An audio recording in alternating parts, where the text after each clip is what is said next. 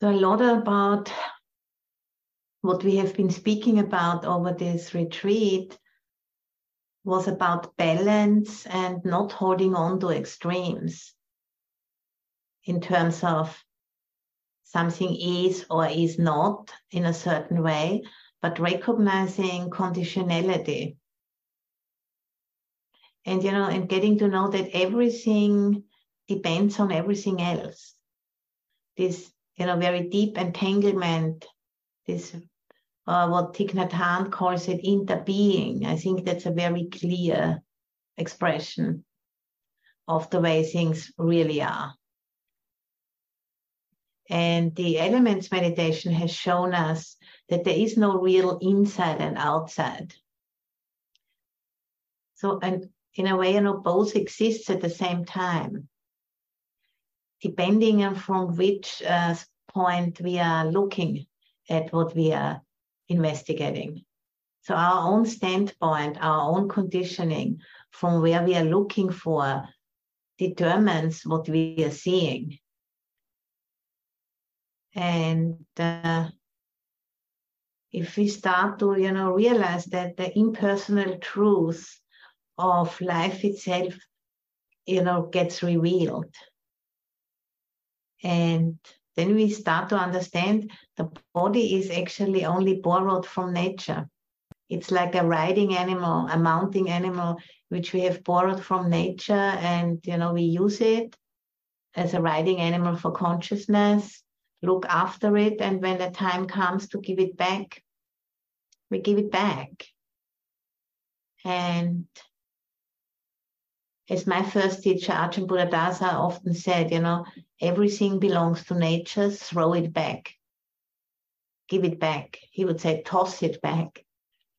And Laura was also mentioning about her teacher, Uttajaniya. He'd say, everything is nature. That's just such a simple and powerful statement.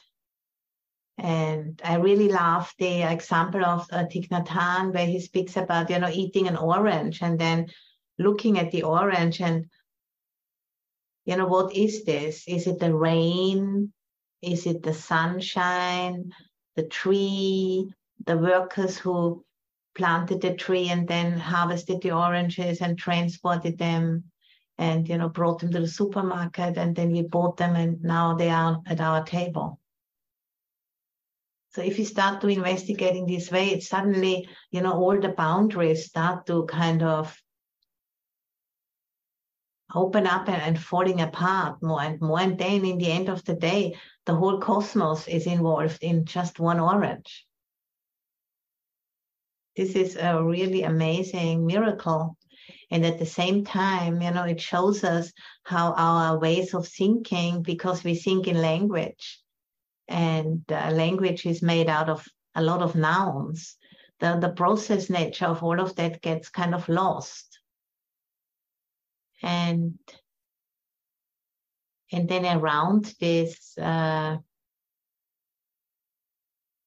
know, way of simplifying things so that we communicate creates a lot of assumptions, you know, over the many conditioning moments we receive, and out of that, you know, ignorance arises, and then habits, you know, are forming, and grasping and fixation and everything else follows. And through the process of meditation and applying wisdom teachings such as the Buddha's teaching, we start to, you know, investigate those projections, all of those habitual patterns, and they start to fall apart again because they have been conditioned. That's why they can be undone through skillful application and particular ways of investigating. And in this way, you know, all phenomena yield liberation as their essence. Whatever phenomena we start to investigate, is it an orange or an airplane or our own bodies, they all yield liberation as their essence because they are all conditioned phenomena. And if we look into them long enough, what comes of it is what we call nibbidā in the Pali language, which means disenchantment. You know, like being disenchanted from a magician's trick. Once you look behind the curtain and you see the props, you never again believe the trick. And you can still enjoy the trick, but you're not getting lost in it. And the same for us, you know, if we have this way of looking at phenomena in the world, we can still enjoy the beauty and the joy and the, you know, the kindness or whatever comes to us through life, but we are no longer completely lost in it. And as I said, you know, the literal translation of the word nibbida is not finding. You know, looking at the orange and not finding the orangeness of the orange, not finding an unchanging core. But what we are finding is a lot of constituents, and more and more and more gets finer and finer, and in the end, there's just emptiness. And what we see is the orange doesn't exist from its own side, but the coming together of many causes and conditions. And it doesn't take away any of the joy and the beauty of the orange. It even adds something to it. It adds that sense of wonder and mystery, because we never really can pin it down, and we don't have to. And the four vipallasa, or the four distortions of perception we have been speaking about over this retreat, you know, they are a toolkit or a framework to help us to skillfully attend to the phenomena and to experiences so that they reveal their true nature. So like, you know, if you have a photograph and if you want to, you know, put it on the wall of your living room, you put it into a frame.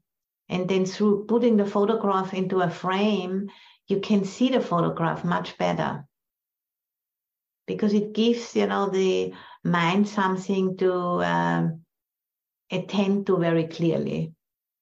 We call that, you know, yoniso manasikara, skillful or radical attention as a basis, you know, for insight. And yoniso, there's the word yoni in it. Yoni means womb. And it means coming back, going back to the roots, going back to the womb, going back to the beginning of something before we got lost in the story about it.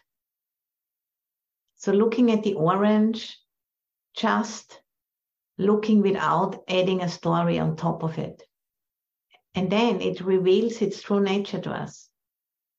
And the four vipallasa are such a support for us, so we can look in a way which opens up this revelation of what is really happening. And, you know, in the beginning, it's just a kind of information, something, and we're allowing it into our formation and then digesting that.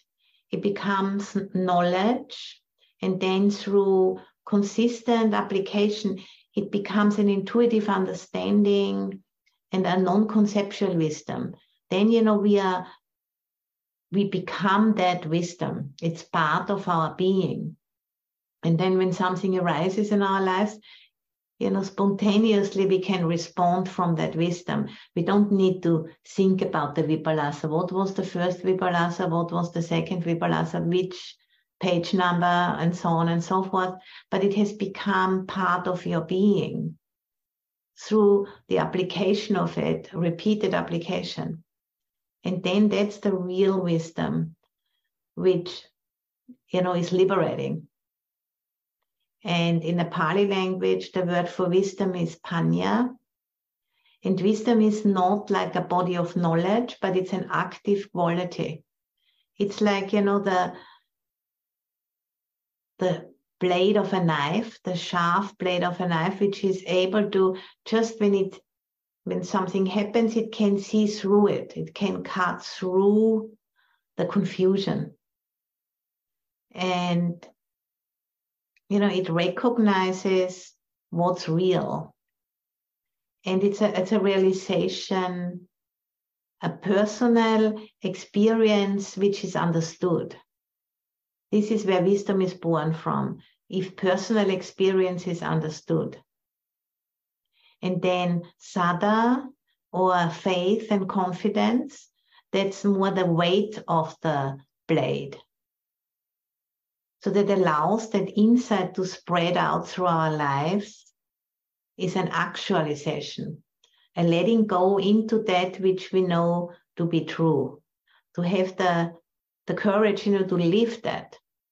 And then it reveals itself even deeper to us.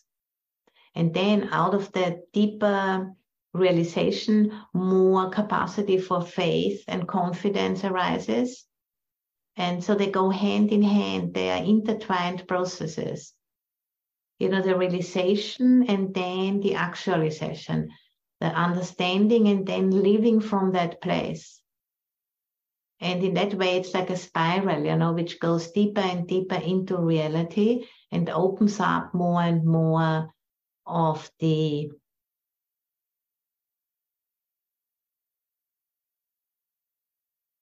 way things are. And then, you know, our life takes on more and more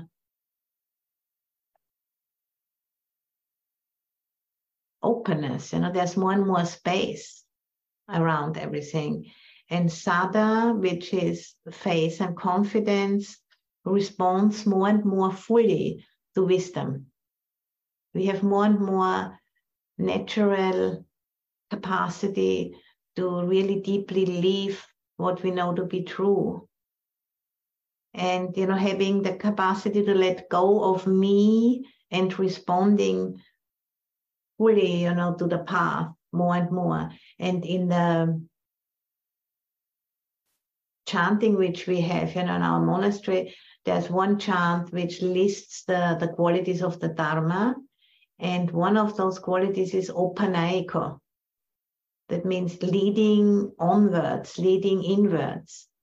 So, you know, if we are responding to the Dhamma more and more fully by living it, then also our life takes on more and more blessings, you know. The life becomes an ever more supportive environment for our practice. And I can really say I have really experienced that myself in my life, that, you know, the more I could really align myself with the way how I have understood the Dhamma, there's always help also appearing, you know, to go further, to go onwards. And that's, you know, that's really a mystery. But it does happen. And, you know, assumptions drop away, like when you have a new pair of shoes and they're a little bit too tight, and then you go to town and you can't wait coming home, taking off the shoes. Feels like that. You take off and there's a sense of, you know, a sense of relief, really. And when I was sharing with you yesterday the progression of insight, you know, that's the classic template, how this sense of relief, the opening, how that is facilitated by seeing clearly. So, for example, you know, seeing that impermanence is present, observing the arising and passing away of phenomena, and then through that application, grasping and clinging starts to open up, you know, because the ignorance is washed away through seeing clearly. Like if we wash a cloth, you know, which has a big stain, it doesn't go away after one wash. To wash it many times and rub it and put detergent on it and soak it and all kinds of things. And slowly the stain gives way. And from that removing of the stain, we are able to see the full spectrum of our experience. We can allow cessation. We can allow endings, which before we couldn't. You know, like people always like to look at new things, babies and new beginnings, and people don't so much like endings.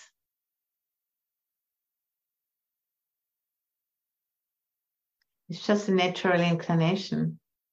And with that practice, you know, we start to bring in the full picture, not just being glued to beginnings and little puppies, but seeing the whole thing, seeing the ending as well.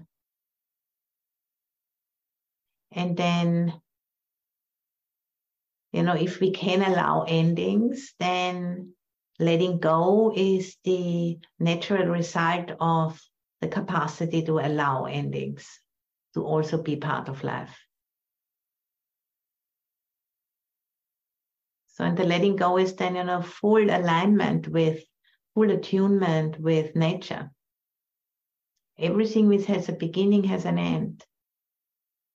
Like our retreat, you know, in the beginning we are all excited, wow, we're going to go on a retreat now and so on.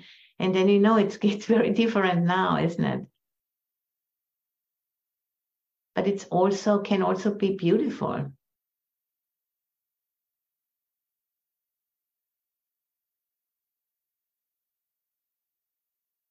So, you know, this process of looking through the four vipallasa or any of the, you know, supportive templates of the Buddha's teaching, there are so many in our toolkit. You know, they all reveal our vulnerability. And at the same time, they also bring out the strength which comes from acknowledging truth. This is the paradox, you know, it's both at the same time. And it's very hard, you know, to communicate that in language, but we can know it in our own experience through an intuitive way of knowing, which isn't really the result of dualistic thinking, but it's a way of knowing something with the heart. And that the resiliency of spirit, which comes, you know, from opening to truth, and, you know, allowing things to really become conscious, to understand things, to really stand under them, to allow ourselves to be really fully touched. And then, you know, the system adjusts. And we come into more coherence with life as it is. And then the flow of that is much smoother. And we experience that as a sense of relief. And there we can see, you know, that the struggle holds a gift for us. Because the struggle is... and the stress and the trouble, you know, if we have the capacity to stay with that, it supports the alignment, which is necessary to experience the letting go. And without the struggle and without the trouble, we're never going to get there. You know, if we exit before and, you know, distract ourselves through eating, drinking, drugs, medication, whatever we take, you know, then we won't go through the trouble, but also we will not have any result. It's like cleaning something out, you know, like a stuck pipe. There's a lot of mess, you know, happening, but in the end, there's again a smooth passage. And this is the price, you know, which we need to pay, but through repetition, you know, we become more strong because we have more faith, we have more confidence that this is the way it works. You know, and grasping and clinging or ignorance, which is the same thing, is painful. But we really need to see that for ourselves. And seeing something for ourselves means experiencing it in our own being and having, you know, having the confidence, having the courage to go close to it, to understand it. And that's, you know, why we need community, because it's much easier to do it together.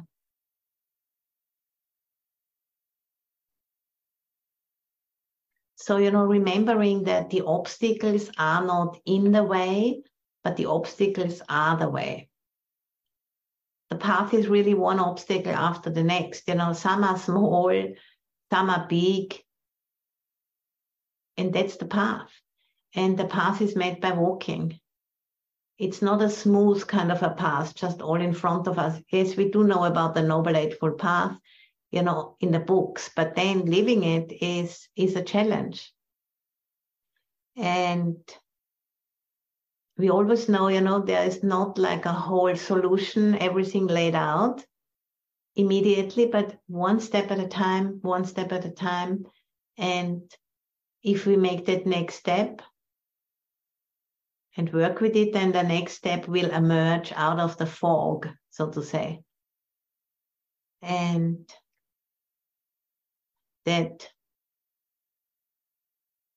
is something which we can only experience through taking that risk, you know, having that faith or saddhā. To allow, you know, what we know to be true to spread out through our lives more and more through application.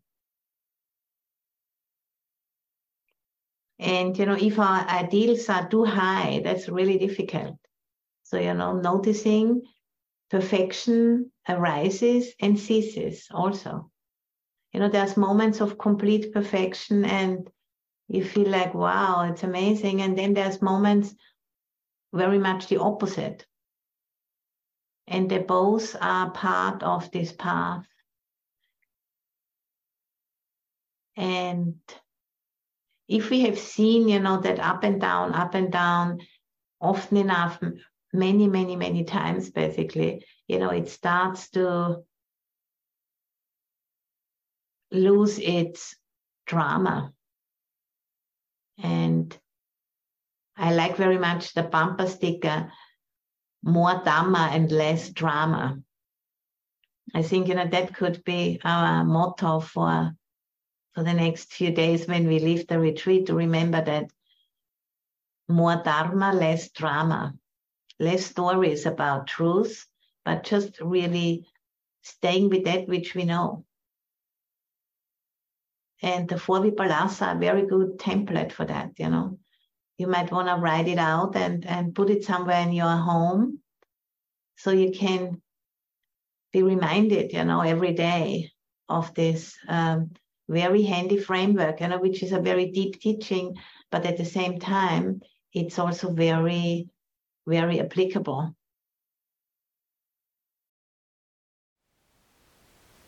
Thank you for listening. To learn how you can support the teachers and Dharma Seed, please visit dharmaseed.org/donate.